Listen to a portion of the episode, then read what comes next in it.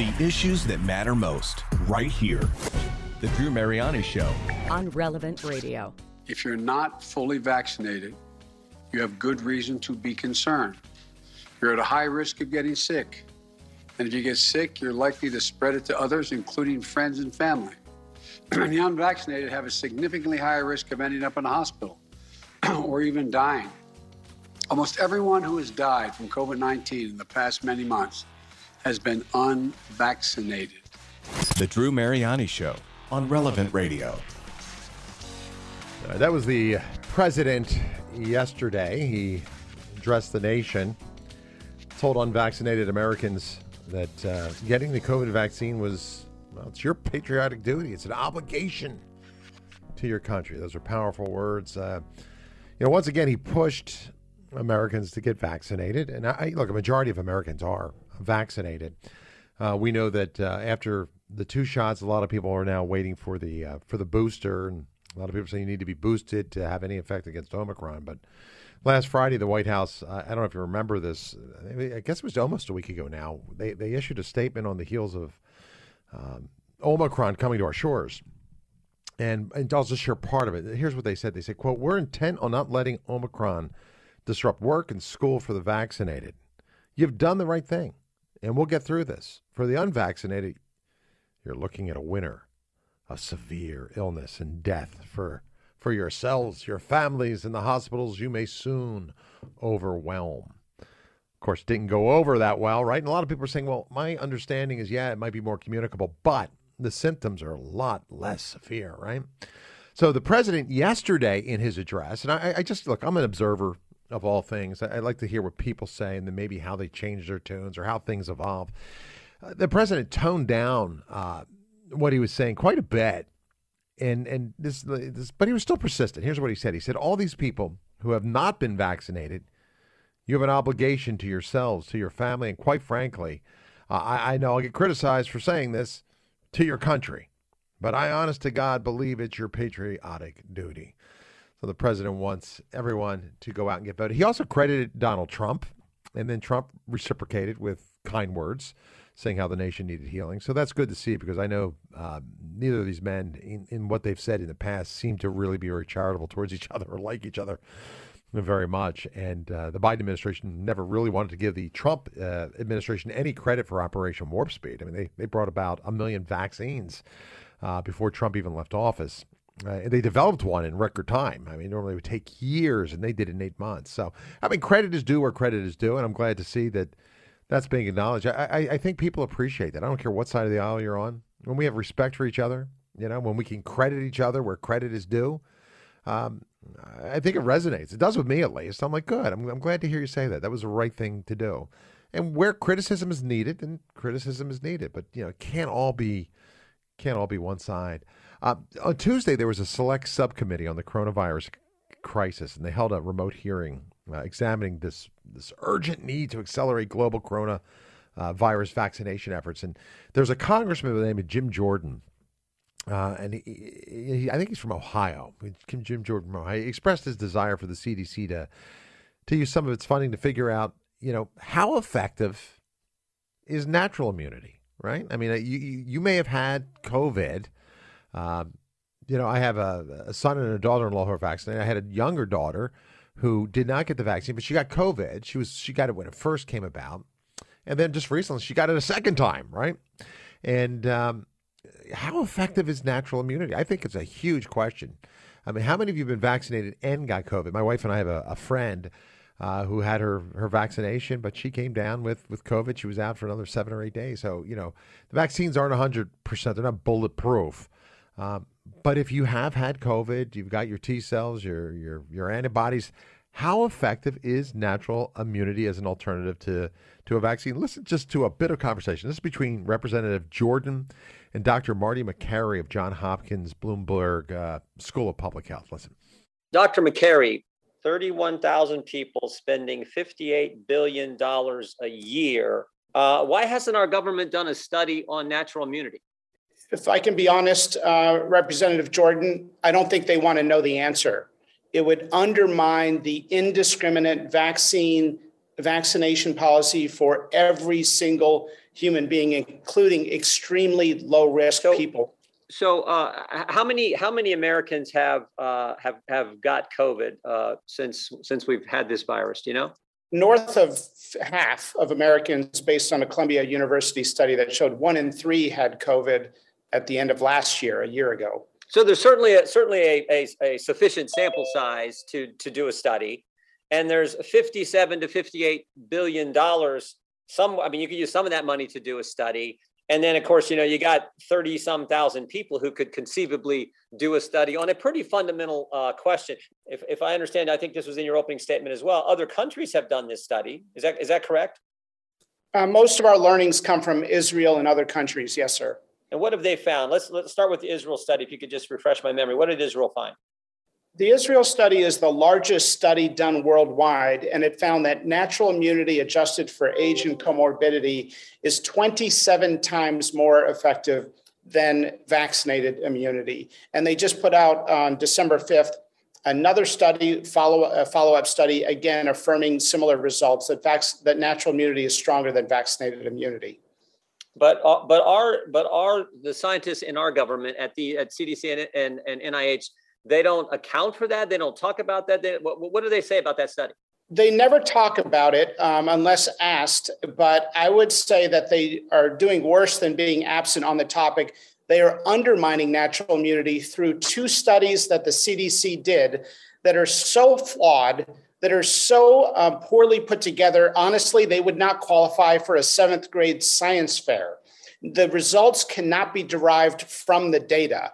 The NIH spent twice as much money on aging research last year, the year of COVID, uh, more than they spent on COVID research. We've subjected 72 million children to intense restrictions for two years, yet we don't have the most basic research. We've never had an NIH fund, funded study on masks in kids, and we've never had any information revealed by the CDC on whether or not any ch- healthy child has died So, of doctor, COVID. it, You know, I, am going to hold it right there. I, I just got to say uh, that's it's a striking conversation, and if you missed part of it, or if you said, "Man, I want to share that with my spouse," or I got to share that with this friend, um, we will post um, our show up as soon as I get off the air in about three hours. Maggie tends to get it up. Just go to hour one and, and replay that. Did you hear what they said? I mean, a couple things here. I don't want to go too deep into this, but but one in three Americans, one in three people have had COVID already. So why aren't we looking at, at natural immunity? Natural immunity, and here's the real uh, ringer for me. This is what really resonated in my ears. Natural immunity is 27 times more effective than vaccinations. Now, I am not undermining vaccinations. I work with people who have had COVID and then have been vaccinated, so maybe they're they're super immune, but but 27 times more effective than vaccinations. We should at least be looking at this. I, I go back to my earlier point, just as you know, Joe Biden credited Trump for for you know uh, getting a vaccine, and, and Trump was complimentary in return. Um, let's get politics out of this conversation, and let's acknowledge certain truths, you know, and and not mute them for political agenda. If natural immunity is 27 times more effective than vaccinations, why aren't we talking about it? Why why isn't there at least conversation? It doesn't say don't get vaccinated. It doesn't say stop the campaign to try to encourage Americans to get vaccinated. All, all I'm saying is let's let's look at the science, right? Isn't that the mantra of the Biden administration? We believe in science. Isn't that one of those those mantras you hear over and over again, as if though people who who don't, you know, who you know, people who don't want to get vaccinated don't. Um, your natural immunity is 27 times more effective than vaccinations. I think the American people, I think you and I have a right to understand the role that natural immunity plays. Okay. Is it perfect? No. As I said, I have a friend, a woman who was vaccinated, then she got COVID. I've had a daughter who had COVID, no vaccination, and then got COVID again. So, uh, you know, it, it's it's not one size fits all. Uh, the, the, the doctor went on to say, he said, you know, these studies that have been done, you know, and some of the stuff they wouldn't qualify for a seventh grade science fair. I thought that was pretty telling too. So, look, I'll stay on top of this. I think this is one of the underreported stories of COVID. And I, I, hope there's a journalist listening to me right now out there that will look into why. Why is this not being uh, exposed with, with a much broader lens? Why isn't there greater dialogue in this? What is the agenda behind not talking about this. I, I know that if people think they've had it, they're not going to get vaccinated. I'm sure that's kind of the rationale of the Biden administration, but. Um, you know, I, I, think we need. I think we just need truth, right? I'll, I'll leave it at that. There, there's a lawmaker in New York State. One final thought on this. Something else that came across my my radar here. Uh, you know, Joe Biden says it's your patriotic duty to get vaccinated. Um, so there's a there's a lawmaker in New York who's trying to pass legislation. They've been doing this. They've been trying since 2015. That would, in essence, create internment camps. Now, I, I know you're thinking you didn't hear me right. What? This is the United States of America. Internment camps? Come on, Drew. Uh, you know, you've seen it in Australia. Uh, I, I, heard a story about Austria now hiring people to try to track down people who, who aren't getting vaccinated. You know, uh, Nick Perry, he's an assemblyman uh, from, uh, I believe it's Flatbush. He first wrote the bill when the threat of Ebola was present. Remember how that was a threat in New York? Uh, there was a nurse that came back from Africa, refused to quarantine, and made big, big headlines, right? Well, according to the National Pulse, the bill that he's proposing gives the governor and his delegates or her delegates the right to remove and detain. And that's the key word there, right? Detain any individual or group of people through issuing a single order. And the orders only have to include an individual's name and, and reasonably specific descriptions of the individuals or groups. So the health department can decide uh, to hold a person or a group of people in a medical facility or any other facility that they dream that they you know they deem uh, appropriate. Uh, to, to me, this this just does not sit well. I, I, think the scope is too broad, and you can see how something like this can certainly be be abused or ultimately manipulated. Uh, in addition, those in authority could require an individual who's been exposed or infected to a contagious disease to complete an appropriate uh, prescribed course of treatment and preventative medication or vaccination. So they arrest you, they lock you in the, an internment camp, and then they force medical treatment on you. I, that's just a big picture. I, I, I don't always want to see something dark and nefarious in the motives of other people. I'm sure the, the concept behind this was, hey, let's separate them from the population.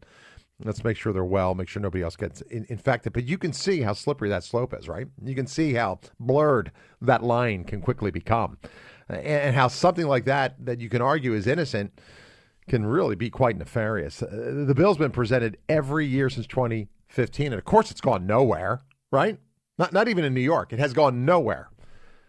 But once news of this got out, its sole sponsor, Nick Perry, felt the, uh, the pressure uh, and he decided to withdraw it. So that's where we are uh, right now on that story. Uh, one final issue, and I'm going to change gears here, just as I think this is a result. You know, this actually it's a surprising story to me. I was going to say it's a result of COVID. I, I don't know if it is maybe you have a theory on this. I, I came across a story last night, and I thought I, I want to talk to you about it. I, I, just I'm trying to get my head around. I always try to see, you know, why are we seeing this now, and and what motivated it, what was the result of it. the Census Bureau. They reported yesterday that the population of our country it was flat. It was almost stagnant last year. The number of people in our country only increased, they said, by one tenth of one percent. One tenth of one percent, according to the, the the bureau. Seventeen states and the District of Columbia they lost population. Seventeen states and D.C. lost population. Uh, Eleven of those seventeen states had losses more than a, more than ten thousand people. And of course, the Bureau added this is a historically large number of states to, to lose population in a year. And, and, you know, my first reaction is, well, there's been a lot of deaths due to COVID, so maybe that offsets the population growth. Um, I, I, would argue you know, having um, less immigration into this country due to COVID would reduce those numbers too, because that affects our population growth. However, our borders have been wide open, right? Now, granted, these people are not processed, they're not legitimate citizens now, but still. Um, and then again, you know, I thought people being locked down, watching movies, hanging out with their loved ones, maybe you're going to have a few more kids, right? you know, I, I, would thought we might have a little baby boom. You know, when there's blackouts and things like that, nine months later, what do you do? You you, you see uh, you see a little spike in, in births. It's not the case. Not the case at all. I, I was struck by that. Um, so it's very telling. I don't know. I don't have the answer. Uh, there could be any of those things. Could be all those things. I, I could be missing something. I guess we're going to see, you know, what it's like to have a decreasing population, just like Japan and, and Russia and other parts uh, of Europe. So, you know, what's interesting is that the there were more immigrants coming into our country than the net gain of the current population, but we still have a crisis at the border and and that crisis is actually getting it's, it's getting worse. To be honest with you, Border Patrol around Yuma, Arizona, they suppo- they reportedly, and I'm sure they did, they apprehended a, a potential terrorist who illegally entered the U.S. from Mexico. How many of these runners are terrorists? How many of these people who got through and slipped through the radar are uh, are here for, for evil or nefarious purposes? I don't know. The 21 year old immigrant was from Saudi Arabia, is linked to several several uh, Yemeni subjects of interest. The government said. So let's just hope that there aren't other terrorists who have um, illicit or evil uh, purposes in mind and who have slipped through the cracks. Uh, we'll pray for that. I pray for our country all the time. I really do. I hope you do too. Um, this is a great nation. I think God has a special place for America. I just hope we don't continue to offend him. I hope we fulfill that role that he's given us. And, uh, you know, one of the things we can do is call upon the intercession of the saints. Uh, I, I, often, you know, pray for the souls in purgatory. And I know when they get to heaven, man, they are powerful intercessors. So uh, this is a month. You know, we talked in November about the month of the souls in purgatory. This month is the month of the Holy, uh, Thursday, uh, November is the month of the Holy Souls. This month, though, uh, my next guest uh, taught me something I never knew. She had told me that uh, purgatory is perhaps its emptiest during Christmas. She, she claims there's an old tradition that says more souls are freed from purgatory at Christmas time than any other time of the year. That might be news to you too, right? Wouldn't that be cool if you have a loved one that has gone by? Amp up the prayers. You know, they may be celebrating in heaven. And and uh, well, here to give us some perspective, to answer your questions too. If you want to join us, feel free to dial in. His best-selling author, Susan Tassone. It's good to have her. If you want to check out all of her books or learn more about her, susantassone.com is her website. Hi, Susan. Drew Mariani, this is my favorite show with you. Oh, you say that to all the show hosts. I do not. You can check. You can check my shows, Drew. and if you go to my website, your shows are up there. That's awesome. Well, it's good to have you here. And like I said, I'm you taught me something great. So why don't you share I'm it with everyone? I'm so excited, Drew, because this is it. This is this is the final push. This is to push them over the wall. This is to get them home for Christmas because we have two doctors of the church, Alphonsus Liguori and Teresa Avila, that said from their revelations that most souls are released on Christmas Day. Um, so it's not all Souls Day; it's Christmas Day, and then Easter, and then Our Lady's feast days, and then our and then our our, our Lord's our, well, our Lord's feast days, Our Lady's feast days, and then all the great great saints follow. Um, in fact, today, Drew, is the anniversary of maybe let's say about 103 years old, the anniversary of Mother Cabrini, and she wow. too had a devotion to the souls. Her national shrine is here in Chicago. It's about a mile from my home, and we're celebrating uh, her jubilee, her 75th jubilee anniversary of, of her canonization, and there's a holy door. So if you're in Chicago or you're down wow. here for the holidays, stop at the shrine, walk through the holy doors, gain the indulgence. There's a breathtaking relief of the souls in purgatory, Drew. I'm going to have to send you a picture of it. They're so real, they give me the goosebumps. So wow. that's one thing you can do: gain an indulgence um, with the with the with the standard, the ordinary conditions of mass, communion, confession within 20 days, and then you apply your indulgence. Our Father, Hail Mary, Glory be, and you can apply your indulgence to the souls or to a particular soul. Also, here in Chicago, the the cathedral, Holy Name Cathedral, has the Holy Door as well for Mother Cabrini. So if you're down here, you can either visit her shrine or stop at, at the cathedral, walk through the Holy Door, and, and gain that special indulgence for her, who also had a great love for the souls in purgatory as well. So yes, back to Christmas. I this is it, Drew. This is the time. This is the time to Christmas Day, Christmas Eve, um, and the eight days after, because Christmas is for eight days. Christmas is every day for eight days. So most souls are released on Christmas Day. Well, guess what? Christmas is for eight days, so we can we can empty purgatory. I, that's my goal always. We could shut the lights off, send send everybody home, um, and so on. So during this time of year, at Christmas Eve Mass or Christmas Mass or any Mass for the first, you know, those eight days of the octave, offer your communion, offer your indulgence, do the stations, pray the rosary, and apply it to a soul or all souls in purgatory. Um, and you know what's in it for you? I when I was in the corporate world, Drew, it was called the WIFM. You know, uh, what's in it for me? What is the what is the you know what does the, the client get from this? What do you get from this? You get their intercession. And I have to correct you slightly, Drew, because Yeah, you're, you're, uh, you're, very, you've Please. got everything on target. But they also pray for us while they're in purgatory. They Yeah. that's You- you one know, thing they can do. Hmm. Let's talk about that because I, I get that question all the time. I've written back to several listeners, and I actually quote you and the Catechism because that's It's- one of the great mysteries. And there's there's theological debate over that. There's certain theologians that argue yes, and there's others that say no. But you've made, I think, a very eloquent case for the fact that the souls in purgatory, just as we can pray for them, they can pray for us. Although they can't pray for themselves, their their chance of doing that is over. But why don't you expand on that? Yes, the once the soul leaves the body, um, it, it's it's either going to they're standing before God, your final judgment, your individual judgment, and and you're either going to pay off a debt in purgatory, you're going to be in heaven, or God forbid in hell. And so so you actually choose you know god you see god shows you your life. He gives you the light. He you see what what the graces he had and what he offered for you. You see the lovableness of god. And you actually turn and and say i i'm not ready because there's no rebellion in purgatory. But the one thing they can do is intercede. And it's clearly stated in the Catechism number 958 that their prayers uh, offer. Uh, the more you pray for them, the more effective their their intercession is for you. So it's right out of the Catechism. It's one of my favorite lines too.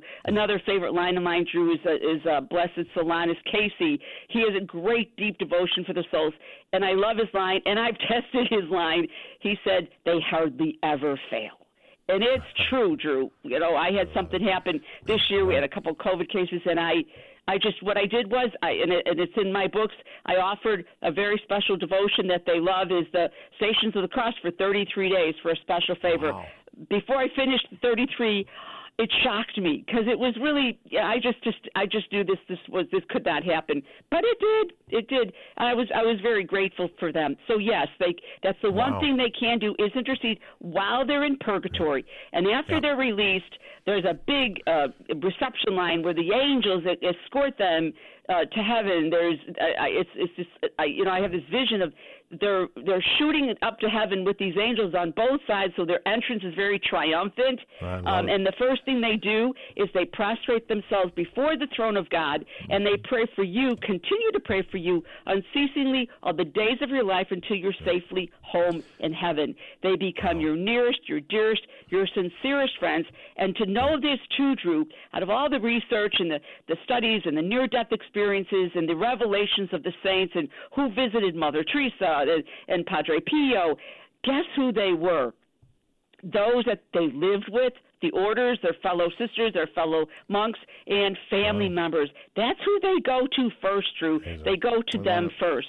And Well- the, the, go ahead, your turn. No, just- I was just going to say I only have I only have a, about a moment or two left, and, I do want to get one other thing in here because you know we often talk Gregorian masses, but you also have been promoting to me. You've been saying, Drew, we've got to talk about this particular shrine that's yes. dedicated to the souls. Yes, Uh, I don't know. I really don't know much about it, but I only have a minute or two for well, you. So why, why don't you expand the on that? story I've had in my books in 2009. It's the World Center Prayer for the Dead. I've never been able to get up there, but if you're devastated because you couldn't be with a loved one because they died Mm-hmm. because of the pandemic, or if you're in, dis- in despair because you forgot to apologize or thank someone who had died, um, you're not alone. This place is all for the dead. It's it, they're they're an order of the uh, Saint Martin. What they do, there's like six priests. They pray for the dead for the past 135 years. That's their job. And and they also have a special chapel for aborted babies, for babies that were miscarried, for young babies that had died, for children that have died. Um, there's a special chapel where they pray for them. They have a special mass for abandoned souls, the most abandoned souls, who are very powerful, by the way. They also have a, a couple times a week masses for the deceased priests. So so what I loved about it, Drew, is that you can join the fraternity, and it's it's it's there's nothing like it ever because you be you are being prayed for every day throughout your life, and then after your death, you continue to be prayed for permanently. And I, what you know, if so, you know, what well, who can ask for more? You know, many people don't know if their families are going to get them Gregorian masses unless you put them in your will and you designate your executor. But if you want to be prayed for now, and you want you, your loved ones to be under that mantle, and the background was there was a priest named Father Buguet. So in the 1800s, he had a brother named August August Buguet. August Buguet was a bell ringer down the road in neighboring uh, neighboring church, Drew, and on, this was a really bizarre story. The bell fell from the steeple and killed him. It totally wiped out Father Buguet. He couldn't, he was beside himself, so he began praying for him. And he just continued to pray, and then he started to pray for other people that have been deceased. In fact, this brother had two children, and the two girls, they died of grief. So this thing started to, you know, um, blossom into having masses said for the dead. And Well, this I love it. Susan, I got to leave it right there because I'm up against the clock. Go to susantassone.com. You can get more info. Catholic Order of Foresters is proud to sponsor the Relevant Radio Studio line. For information about employment opportunities and flexible premium life insurance plans, visit relevantradio.com slash Forester. Namely, the subject of angels. We receive many requests for that particular subject. We know there are angels. How do we know? Well, we know, first of all, let me tell you what an angel is, the origin of the word. Angelos means messenger. An angel was understood to be a creature far below God and yet far above man, purely spiritual, without a body, but possessed of an intellect and will. Jews believed in angels. As a matter of fact, they believed that St. Michael the Archangel is the protector of Israel. Muslims believe in angels. Christians believe in angels. And pagans believe in angels. Reason demands angels. Seneca speaks of angels. So does Virgil. So does Plutarch. Epictetus said that every man is a guardian angel. Plato and Aristotle said that God used the angels for the government of the world. An angel is very smart, much smarter than man. He knows more science than Einstein, knows more baseball than Leo Durocher, knows more jokes than Bob Hope, and knows a million times better than I do how to give a good television show. The Drew Mariani Show on Relevant Radio. Yeah, that was none other than uh, the great Archbishop Fulton Sheen, soon to be beatified. We'll be calling him blessed very soon. I'm sure he's on his path to, to sainthood, too. What an incredible intellect. What a great gift of oration. And what great wisdom that he shared with, with the nation.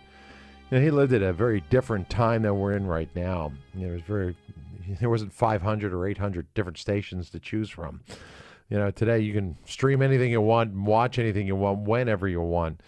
Back then, there was only just a couple networks, and he actually won an Emmy. Was up against Milton Berle, but you know, I remember my father, who was in Boston at the time. He said, you know, he'd be in a bar, a restaurant, someplace. He was a broadcaster. He got off the air and he went in, and um, second Sheen came on. The the bartender in this one bar stopped serving drinks and turned the TV up. Everybody watched him. Uh, he had a profound way of reaching people. Of course, speaking today about angels. And angels, really, they're such an integral part of the Advent story, aren't they? Their, their presence culminates in in the throng of angels who appeared to the shepherds on that hill outside of Bethlehem, right? We're closing in on Christmas night. Can you imagine what an experience that had to be? You're out tending your your sheep or whatever your your uh, you know, whatever your flock was, and these angelic presences begin to sing. You know, they, they speak to you, actually. You know, scripture tells us that, you know, these shepherds were abiding in the field, keeping watch over their flock at night, and lo, the angel of the Lord came upon them, and the glory of the Lord shone round them, and they were afraid. Isn't that funny, too? I mean, angels have this powerful specter, if you will, this presence. Now, what did the angel Gabriel say to the Virgin Mary? Mary, be not afraid. You know, when, when people encounter angels, sometimes they're so magnificent, their reaction is fear. You know, it shouldn't be that because they're really a reflection of God.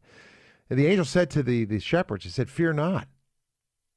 Fear not. I bring you good tidings of great joy, which shall be to all people. For unto you is born this day in the city of David a Savior, which is Christ the Lord. And this shall be a sign unto you. You shall find that babe wrapped in swaddling clothes, lying in a manger. And suddenly there was with the angel. They said a multitude of heavenly hosts praising God and saying, Glory to God in the highest and on earth peace to men of good will. What an amazing encounter that had to be. And imagine how that word spread throughout Bethlehem. Right? How do you make something like that up? What a transforming uh, event. If you, if you think about angels too, the angelic, just the, their very presence pushing in now on the ordinary world.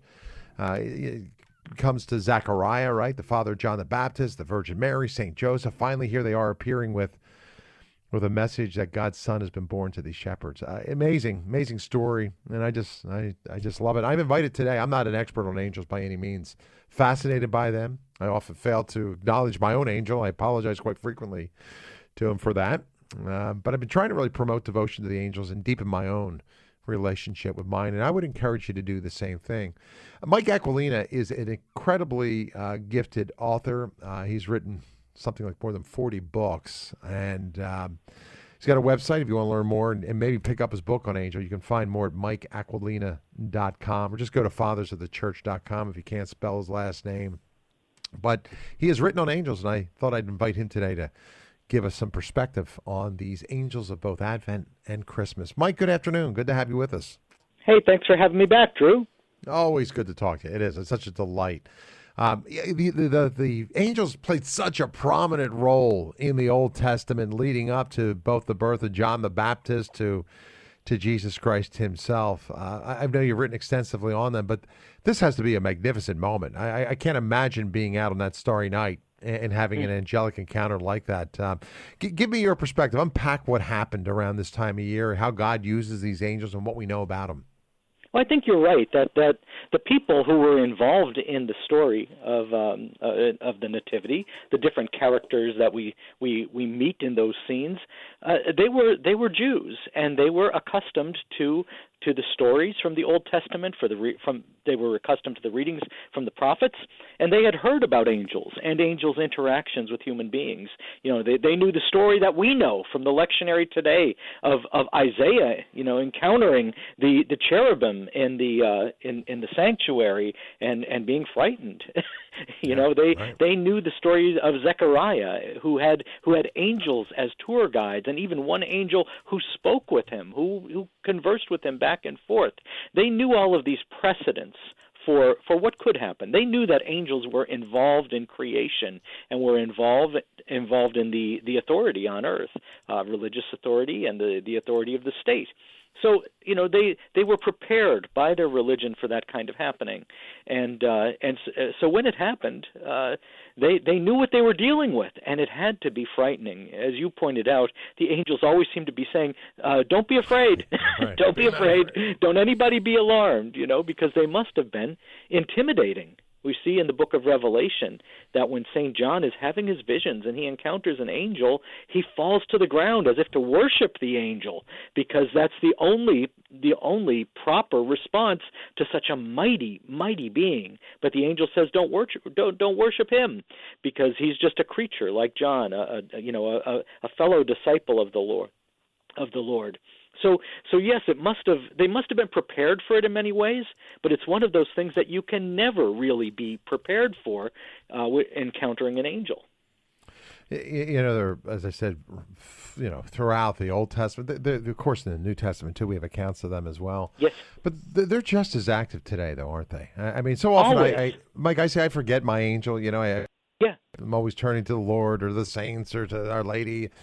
And so often I forget my age. I've been, I've really, in the past several months, past year, I've really been trying to cultivate that relationship with with our guardian here. Uh, you know, what role does our guardian play uh, too? Maybe well, you can expound a little bit on that. How can I deepen my own relationship with them? Well, we say it in that prayer. Uh, the the role of the guardian angel is to light and guard, to rule and guide. You know, we all feel this need for guidance. We all want light. We all want to know what's going on, what we're walking into, and we can go to our angel with help on that. As as Bishop Sheen pointed out, these angels are smarter than Einstein. You know, they're more powerful than anybody on the football field. They're strong in that way. And God created an angel one angel just to be my companion through this life, just to be your companion through this life. That's the most tremendous gift. And and um and God wants us to cooperate with these angels, to collaborate with these angels because the angels are never going to force our hand. They're never going to compel us to do something, but they will light and guard, rule and guide. Heaven always respects our freedom, and uh, and the angels will always operate on that principle. They'll always respect our, our freedom. But what we want to do is to work with them, learn to cooperate with them, collaborate with them by cultivating that devotion to the guardian angels you're talking about, so that we have this line open to them, so to speak. They know that we're we're with them and we've stated that we're with them. So that's our consent. That's a necessary part of a relationship with the angels. They're always going to guard us and they're always going to do the best they can. But if you're working together, it's all the more effective. It's just like if you're working together with another another person, another coworker there. You know, if you if you have a relationship, if you're if you're working willingly with this person, you can work a lot more effectively with that person.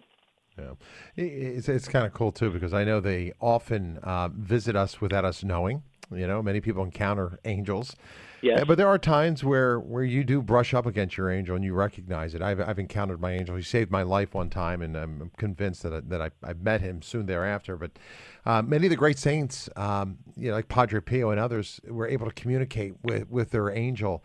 It just brings some clarity to me. Clarity to me, if you could. I heard somebody once say, "Oh, you know, angels aren't here to do our bidding. You know, they're here to help you with those virtues that you need to grow in holiness and closer to God." And, and I, I get that, but so often, sometimes people say, "Hey, I'm going to send my angel to this person's angel, or you know, I'm going to ask my angel to help me do X."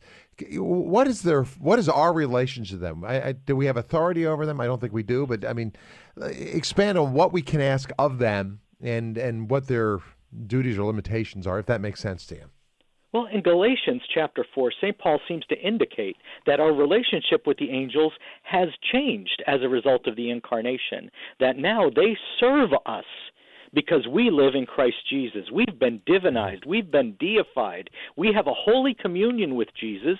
We've become partakers of the divine nature, St. Peter said. We have this dignity. We've come into the fullness of our dignity in the family of God, and now the angels are no longer our babysitters. They're our servants. Um, Saint um, Saint Saint Augustine said that our relationship with the angels is very simple. It's a relationship of amicizia, friendship. We should have this fellowship that's a deep bond with the angels. We should have this this conversation that's an ongoing uh, uh, facet of our lives, our inner lives. Um, so so it, it's not a matter of of um, of getting them to do things any more than it's a matter of getting your children to do things around the house, or or you know right. asking asking your wife for help with something in the kitchen, whatever right. it is.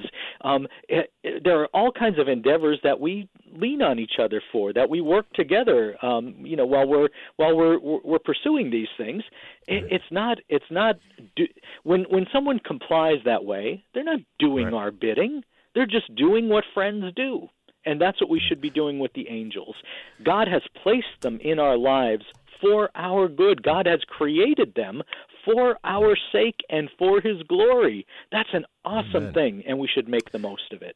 Uh, Mike, I have to take a short break, but stay with me. When we come back, I want to get everybody plugged into your book. The title of your book on angels. What's the what? How can they get Angels it? Angels of God. I, have actually written three on angels, but the most popular wow. one is Angels of God. All right, well, stay with us. We'll get you plugged into where you can pick that book up or all three if you love them. Buy all three, put them in your spiritual library. I'm going to take a short pause. When we come back, if you want, I only have a couple minutes with Mike. Eh, you can dial in 888 914 9149. Join the conversation, ask your questions. We'll be back with more right after this. Foresters is proud to sponsor the Relevant Radio Studio line. For information about employment opportunities and flexible premium life insurance plans, visit relevantradio.com slash Forrester. Get caught up on that conversation you missed by going to the Relevant Radio archives. Just select The Drew Mariani Show. Yeah, hey, thanks for joining us. I'll take a couple of your calls. I have a few minutes, though. My guest, Mike Aquilina. Today we're talking about the Angels of Christmas. Really, we're talking about angels in general. Uh, Mike has uh, written dozens of books. He's actually written three of those on the topic of angels. His best selling book is called Angels of God. I know you can check out his websites, a couple places, mikeaquilina.com or fathersofthechurch.com. But Mike, let me um, let me ask you quickly. I, I don't know who publishes those books. Uh, what's the best way to get Angels of God? Well, with any of my books, if you go to CatholicBooksDirect.com, CatholicBooksDirect.com, and you just look up my name there, they have a fairly complete uh, selection of my books, and they usually have the best prices too. So that's where I'd go, CatholicBooksDirect.com.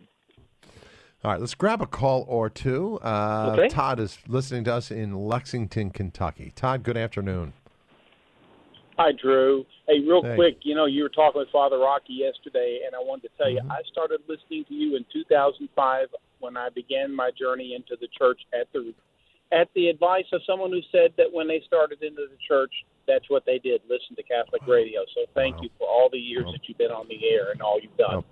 Thank you, Todd. Praise God. I'm glad you, you came in. But go right ahead. So, uh, Saint Jose Maria Escriva Mm-hmm. was known to address the guardian angel of the per- of someone he might be getting ready to have a conversation with just prior to to meeting with them, and would address that person's guardian angel. But I thought the other thing that he did too was that before he would enter into a, a room, go through a doorway, he would hesitate for just a minute, a second or two, to allow his guardian angel to go in ahead of him. And that's something that he used to do, a practice that he used to do.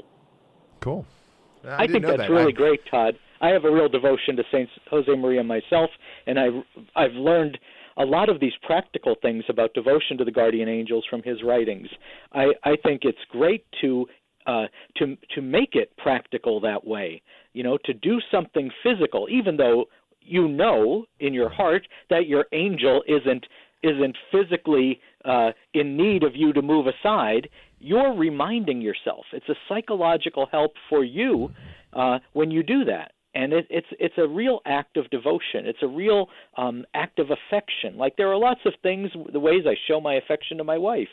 Uh, they're not necessary, but they're good. They're good for both of us to to um, to rekindle love and that sort of thing. So it's building a relationship. Yeah. Uh, look, uh, t- Todd, I hope you have a very blessed Christmas. Thank you for your kind words and thanks for listening and contributing so often throughout the year. It's good to talk with you. We'll, we'll catch up again soon, okay? Merry you Christmas. got it. Merry Bye Christmas to you too. Um, and I, I know that uh, Father Rocky, who is a, a member of Opus Dei, I was having a conversation with yesterday. I, I know that Opus Dei, uh, Father Saint Jose Maria Escriva, would often send his angels. He he personally had an encan- encounter uh, with his angel too. Uh, kind of a cool yes, story. it's a there. wonderful story. Do you want to share that? Maybe people don't know that. That's oh a- yes, great yes, yes. He was. Um, it was during the Spanish Civil War, during the, or, or it may have been uh, dur- during the the violence that led up to the Spanish Civil War, when it was a very dangerous thing to be a priest, and he was known for his pastoral work. So he was walking down an alley, and suddenly he found himself facing a gang of thugs who wanted to do violence to him and probably kill him, and uh, and that would have gone unpunished at the time. Uh, and all of a sudden, uh, you know, this big bruiser of a guy comes along behind him, pushes him out of the way, and says, you know, get out of the way, mangy donkey. And he goes and he he just frightens away the the gang of thugs. Now, and then the guy just just goes away. He laughs and he goes away. Now, Saint Jose Maria said that mangy donkey was the nickname he gave himself when he spoke to our Lord in prayer. So the only person who could have known that phrase would have been his guardian angel. And he used that to address him when he was in this dangerous situation. That's so cool. Hey, um, have you ever encountered your angel? Uh, you, you think he's saved you, interceded? Have you encountered something that truly said, "Hey, that was my guardian"? Uh, many times, many times. I can't count the number of times, uh, and even in humorous ways. Like one time, one time I was I was driving down the interstate, and I was driving. I will admit, I was driving too fast. but I was talking to my guardian angel, and I said, just joking around, I said, should I stop at this rest area or the next one? Because I knew I needed to stop for gas. And I got this clear sense that he he was saying, obey the law. And I looked and I saw what my speed was, and I saw his point. So I slowed down, but pretty soon my foot got pretty pretty heavy again on the accelerator. And sure enough, sure enough, within within a couple miles, I got pulled over and I got a ticket. Oh my gosh! so, that, so that was that's the way Mike Aquilina learns learns about following the guardian angel's instructions the hard way because I'm, I'm stubborn. Yeah, life, life's a great teacher, isn't it? That's something else. You got that inspiration. You're going to respond to it or ignore it. That's awesome. Well, Mike, I, I, I've got to leave it right here. I, I want to thank you too for your wonderful work over the years, your contribution uh, on so many different fronts, uh, promoting. St. And I want to thank you for yours. Listen to that, that that guy who came into the church and he's using you for his formation. I thought that was great that Todd said that. I'm, Wonderful. hum- I'm humbled by it. I play a small role here. I mean, there's such great minds and so many wonderful people at this network and, and contributors like like you. Like I said, you know, you've done so much to promote St. Joseph and of course Angels, and you've written 40 books. I hope people will check them out. And best place to get them again if, if people want to get them for Catholic- Christmas. CatholicBooksDirect.com. All right, CatholicBooksDirect.com. Uh, check out uh, Mike's latest book too. I think you'll you'll enjoy it. No, well, your latest is probably on Saint Joseph. If you want a book on angels, Angels of God is the one you're going to want to read. What is your latest book, by the way? Is it the one you just did on Saint Joseph we talked about? Actually, I had a more recent book just came out. It's called Friendship and the Fathers. It's about how the early church evangelized. All right. Well, you got a repertoire of stuff, so I hope people will check it out. Michael, thank you. Great to talk. Hey, thanks for having me, Drew. Merry Christmas to you. And to you. Thank you. That's Mike Aquilina. Again, you can check him out at his website or, of course, at CatholicBooksDirect.com and check out his books. A great, great, great writer. We're going to pray the chaplet coming up here in just a couple minutes. Of course, you can join me, 888 914 9149. 888 914 9149. You know, as always, um, at this time of year in the secular world, uh, there's all these stories speculating about what the Star of Bethlehem was. And I came across something that really struck me because there's a lot of different theories as to what it could have been, right? A supernova, a planet, a comet, a, a rare flux in a constellation, and you know, a whole litany of types of things. There's a lot of different theories out there as to what it might have been. Um, somebody made the case. They, they said, could it be an angel? Could it have been a spirit, an angel beckoning? And I thought that's wacky. How- do you make your case for that? But listen, they said that the Bible refers to uh, angels as stars, Eh, like in places like Job, Job 38 7, while the morning stars sang together and all the angels shouted for joy, or Psalm 147, they refer to this. So the person raised the specter, the question, the issue. Could that light that hung in the night sky that has really no astronomical explanation, could it have been a divine light? Could it have been a bright angel? We know from these mysterious strangers to the flashes of light, angels can take any form they wish, right? I interviewed a, uh, uh, a physician, uh, a, doctor, actually, he was an atheist doctor. His name was Dr. Howard Storm.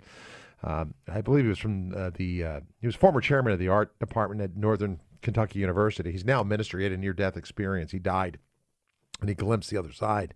And he saw his destiny was going to be hell. I, I don't have time to share the story with you, but he, he said to me, he said, angels rarely appear in, in glory. You know, at times they have appeared in full glory. And when they do that, right, at the times they do that, we encounter them, you may not recognize your angel. But when they do, sometimes it's unbearable. He says, the brightness of the light that radiates from them is brighter than the light from the sun, brighter than the light from a welding torch.